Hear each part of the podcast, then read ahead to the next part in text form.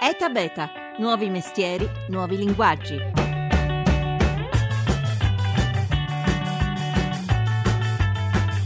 Su Eppela si può raccontare la propria storia, raccogliere fondi online, raggiungere il traguardo prefissato grazie alla partecipazione degli amici e dei parenti, ma anche grazie alla partecipazione del web. Attraverso il crowdfunding di Eppela oggi più di duemila progetti, più di duemila start-up hanno visto nascere la propria attività e più di cinquecento start-up hanno visto crescere il loro business di oltre il trecento per cento in soli dodici mesi, aprendo fra le altre cose attività anche oltreoceano. In questi giorni quattro ragazzi che hanno deciso di utilizzare il crowdfunding di Eppela per lanciare il prototipo di una giacchetta da ciclista urbano che in soli dieci giorni ha raccolto più di sessantamila euro rispetto al budget iniziale di venticinquemila euro che era stato stabilito. Attraverso il crowdfunding si può testare un'idea, si può testare il mercato senza la necessità di investire soldi, e i social possono essere utilizzati in maniera attiva non solo per condividere ma anche proprio per cercare sostegno.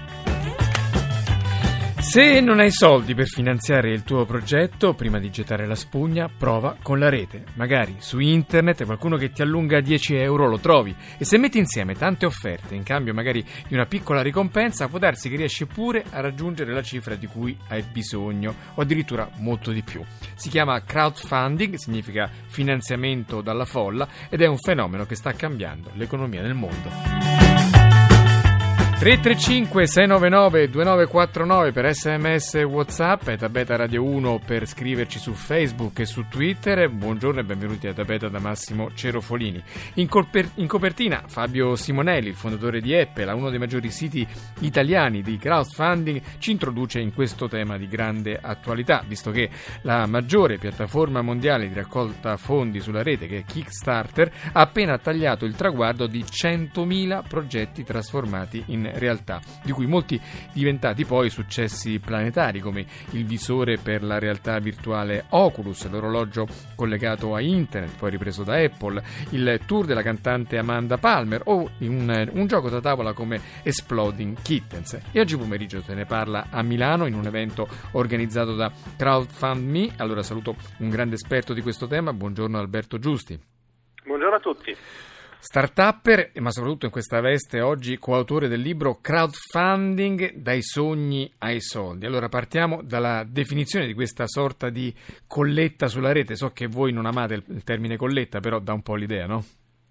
Sì, dà l'idea, assolutamente l'idea. È, è vero che noi ci concentriamo soprattutto sulla parte crowd del crowdfunding. Ossia folla, crowd, la gente, la, folla, la rete. Esattamente. L'insieme delle persone che aiutano per fare qualcosa. Nella fattispecie eh, nel crowdfunding aiutano dando soldi, in altri fenomeni come il crowdsourcing aiutano magari dando lavoro. Qua tutti insieme si mettono e danno un pezzo di soldi per far succedere dei, dei, dei progetti più grandi di loro. Abbiamo fatto prima qualche esempio, ma quali sono i campi d'applicazione maggiori, almeno in Italia? La verità è che i dati sono molti, non sono così pubblici. Il dato pubblico di Kickstarter dice che il settore primo per il per, nel mondo del crowdfunding sono realizzare nuovi giochi, e poi naturalmente segue realizzare nuove tecnologie. E quindi se qualcuno vuole operare in quest'ambito è privilegiato come numeri, ma se andiamo a vedere le percentuali di progetti con maggior successo vediamo che c'è il teatro o c'è la danza come progetti dove c'è il sessanta per cento di, di, di probabilità di successo del progetto in questione. E abbiamo sentito prima, ovviamente eh, il vantaggio principale è quello che ricevi soldi per realizzare il tuo progetto, ma po- ci sono anche altri vantaggi a proporre una propria, un proprio sogno sul crowdfunding. Assolutamente, eh, come diceva anche Fabio in copertina, eh, c'è il test del mercato, c'è qualcuno che ti dice se la cosa che vuoi fare avrà seguito o meno, e quindi riuscire in trenta giorni ad esempio a sapere se il prodotto o servizio che vuoi sviluppare è una cosa che ha le gambe per camminare o non ce le ha, velocizza molto il fatto che tu voglia farlo o non voglia farlo, o la tua startup abbia successo o meno, e tu puoi passare ad altro. E poi puoi prevendere i tuoi progetti, no? Nel senso che poi vedremo come funziona il meccanismo, insomma puoi in qualche modo vendere prima di commercializzare un qualcosa. Sì, Sì, assolutamente. La formula più diffusa del crowdfunding è quella reward based, cioè in cambio di una ricompensa, e il concetto è quello che io do una, ufficialmente una donazione, ma in realtà è una prevendita, cioè acquisto un qualcosa che mi verrà dato qualche mese dopo. E poi vogliamo aggiungere anche che sta creando una nuova professione come la sua, per esempio, o quella delle tante piattaforme, che in Italia ce ne sono circa ottanta, che aiutano chi vuole realizzare questi progetti, ma poi soprattutto è un segnale forte in Italia, luogo dove appunto spesso si parla di raccomandazioni, scorciatoie, qui prevale la meritocrazia, perché se non hai una buona idea nessuno ti dà, nessuno mette mano al portafoglio e ti alla finanza. Quante sono le piattaforme in Italia? Quali sono le principali? La, la, la principale è probabilmente Eppela, che era in copertina come, come dimensione del mercato. Ce ne sono anche altre, magari più verticale, eh, come Music Raiser, che è proprio per la musica, o altre magari eh, Give a Change, che è più sul, sul settore del sociale. Quindi ci sono dei vertical, probabilmente la più, di, la più grossa come dimensione di raccolta è nel lato crowdfunding reward based è Eppela. Ecco, eh, ho usato una parola in inglese, re, pre, reward base significa insomma quelle che vengono fatte per eh, ricompensa. Entriamo in questa prima categoria del crowdfunding, ce la vuole spiegare? Sì, essenzialmente eh, c'è un soggetto che decide che vuole fare un nuovo prodotto o servizio, dice questo prodotto o servizio a regime costerà dieci, ma io adesso lo vendo a otto e mezzo a chi me lo precompra, però devo avere da tutti insieme almeno una raccolta di centomila, di diecimila eh, in maniera tale da poter mettere in piedi l'impianto di produzione di questo nuovo prodotto o servizio, e quindi chi decide di darmi otto e mezzo per avere il prodotto avrà in cambio il prodotto tra tre quattro mesi, avrà il prodotto, ma avrà soprattutto la certezza, cioè, di aver contribuito alla realizzazione di un, un sogno, di un progetto di qualcuno che così ha, dato, ha, ha avuto la possibilità di fare quel prodotto o servizio che è in un qualche modo innovativo. E poi magari ci sono anche ricompense più fantasiose, perché uno può dire va bene, ti invito a cena con, oppure ti do non so una, una spilla con una, il nome tuo pubblicato sopra, cioè la fantasia è illimitata, la ricompensa, no? La fantasia è davvero limitata, ci sono soggetti che dicono devo fare questo gioco e tu puoi dare il nome ai personaggi, oppure eh, sì, ti faccio cenare con l'autore, oppure eh, questa pista teatrale ti faccio magari eh, Uh, recitare anche te all'interno dello spettacolo, cose del genere. Ok, e, um, spulciando un po' tra i vari siti, sia quelli italiani che quelli internazionali, come appunto Kickstarter, si vede un po' di tutto. Ci sono, c'è chi chiede soldi per realizzare dei razzi per andare sulla Luna, chi la colletta per salvare la Grecia, ma anche idee un po' bislacche come la felpa con il cappuccio che si trasforma in cuscino, ma c'è anche chi chiede soldi per il suo viaggio di nozze, veramente. Oh, poi vedremo anche altre cose più di interesse sociale, insomma veramente anche qui c'è proprio di tutto, vero Alberto Giusti? Sì, ma davvero le cose più disparate l'ho vista anch'io. Quello che avete citato prima, Exploding Kittens, è un gioco di carte dove si gioca un giochino divertente basato sul concetto di roulette russa. Il giochino costava venti dollari e ha raccolto otto milioni trecentomila dollari in trenta giorni. E poi che succede? Come funziona? Se tu non raggiungi l'obiettivo, cosa succede? Eh, la formula più diffusa è quella all or nothing, tutto o niente, cioè l'idea è io vendo queste tot cose, prevendo queste tot cose e la gente mi deve dare dieci, quindici, venti per ognuna di queste cose, io devo raggiungere almeno diecimila, se non raggiungo i diecimila in realtà non succede niente, in realtà cioè nessuno di quelli che ha de- si è stato disponibile a spendere quei dieci ha un prelevamento della carta di credito, quindi la verità è che se non si raggiunge l'obiettivo sta tutto fermo come prima. Un'altra categoria del crowdfunding, quella che è oggetto oggi pomeriggio del convegno organizzato da Crowdfund, Crowdfundme a Milano, è proprio la, il crowdfunding equo, equi, l'equity crowdfunding. Di che si tratta? L'equity crowdfunding è essenzialmente, forse il termine più corretto sarebbe crowd investing, cioè le persone investono tutte assieme, cioè diventano soci di nuove società, di nuove iniziative e, e in cambio hanno una quota di queste società.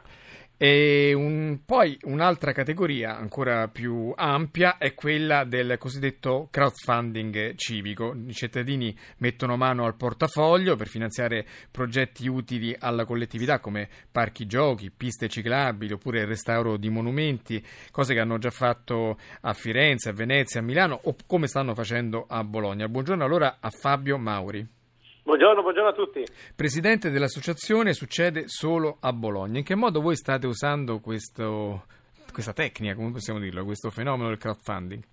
Allora, noi stiamo usando questo crowdfunding per restaurare uno dei monumenti principali della città, che è la Basilica di San Petronio, che eh, è nata proprio attraverso una raccolta fondi, non si chiamava ancora crowdfunding, nel milletrecentonovanta, ma è stata proprio la popolazione a volere questo tempio civico, perché eh, non si tratta di una, di una chiesa tradizionale, ma è proprio un monumento indipendente che ha funzione di chiesa e quindi si autofinanzia. Da qui abbiamo deciso di aiutarli a eh, di aiutare la Fabbriceria di San Petronio a eh, restaurare quelle parti del monumento che hanno bisogno urgente di restauro, dai quadri agli affreschi, alle cappelle interne fino agli esterni. E come sta andando?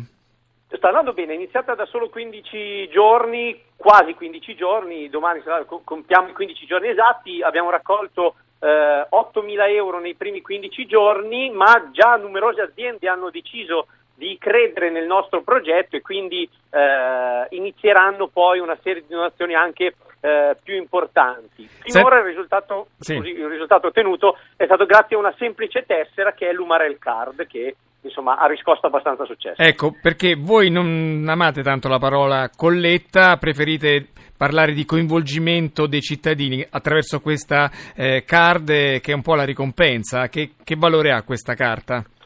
Allora, noi abbiamo cercato di fare un qualcosa che eh, fosse un po' diverso dal, dal, diciamo, dalla solita eh, raccolta fondi o dalla raccolta fondi tradizionale, ovvero noi non solo cerchiamo di coinvolgere i cittadini, cioè le ricompense sono tutte legate al monumento, quindi chi eh, dà, chi dona non solo riceve in cambio degli, dei benefit, che possono essere delle visite guidate in luoghi chiusi da secoli, piuttosto che eh, degli aperitivi o delle cene sulla terrazza di San Petronio, ma diamo a tutti, anche chi dona un euro, una card che si chiama Umarell Card. L'Umarell eh, a Bologna è, diciamo, quel soggetto che Eh, osserva i cantieri e che li commenta, generalmente ci sono in tutte le città. Sì, eh, non abbiamo... sempre è modello, come dire, di visione dinamica della vita, no? Cioè, quello che critica però non fa, ma voi l'avete elevato a figura positiva.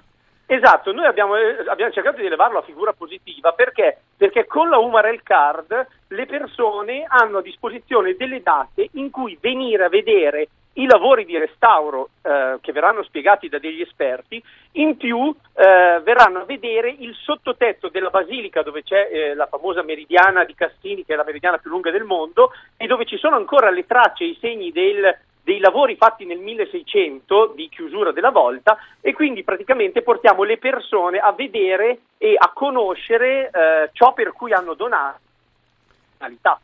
Bene, insomma, è una, veramente una straordinaria iniziativa quella che ha avviato Fabio Mauri con la sua associazione Succede Solo a Bologna. Torno con Alberto Giusti, l'autore del libro Crowdfunding dai sogni ai soldi. Eh, la quarta categoria di questo crowdfunding è il cosiddetto social lending, il prestito fatto in rete. Di che si tratta?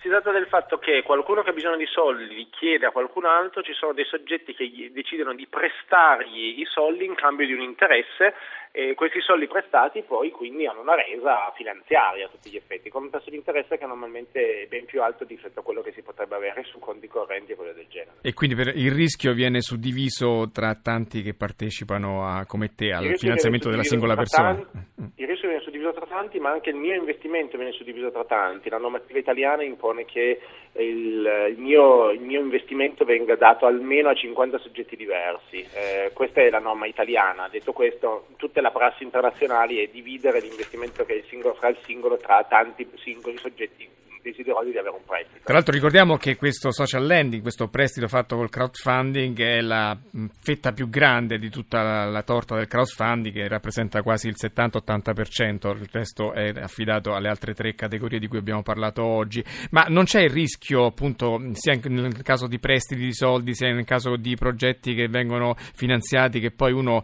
prenda i soldi e scappi, non faccia fare quello che ha promesso di fare? Che tutele ci sono da parte di chi sovvenziona? Il rischio concettualmente c'è, come c'è il rischio della vita indipendentemente dal crowdfunding. Diciamo che la tutela più alta è il fatto che il soggetto è molto pubblico, cioè eh, se lo fa lo fa una volta sola nella vita, perché il suo nome, la sua faccia eccetera non è una società che ci sta dietro, una finanziaria o cose del genere, è un soggetto che ci sta mettendo la faccia e la gente investe o presta alla sua storia. E ovviamente non basta avere una buona idea, bisogna anche saperla raccontare per convincere le persone a finanziartela, vero? Assolutamente, lo storytelling, comunque saper raccontare questa storia e far sognare le persone è il modo primo attraverso quale i progetti di crowdfunding hanno successo. Ci sono casi di progetti di crowdfunding che sono stati fatti prima in un certo modo e dopo in un altro modo, e prima non sono riusciti a raccogliere centomila dollari e dopo hanno raccolto tredici milioni. Insomma, bisogna saper raccontare una passione a persone che amano appassionarsi. Io ringrazio allora le persone che oggi hanno fatto questa puntata, a partire da Alberto Giusti, coautore del libro Crowdfunding, dai sogni ai soldi. Grazie Alberto Giusti. E grazie anche da Bologna Fabio Mauri, presidente dell'associazione Succede Solo a Bologna, applicazione, esempio virtuosissimo di questo crowdfunding, di questa colletta digitale applicata ai bisogni di una città. La squadra che oggi firma questa puntata è composta da Vittorio Bulgherini al coordinamento tecnico, Laura Nerozzi e Mimmi Micocci in redazione, la regia di Paola De Gaudio. È da beta punto rai punto it il nostro sito per ascoltare questa e le altre puntate. Seguiteci come sempre su Facebook e su Twitter, dove in giorno pubblichiamo tantissime notizie sul mondo che innova. È da beta chiocciola rai punto it la mail. Ora arrivano i G R, poi c'è live e Massimo Cerofolini. Ci sentiamo domani.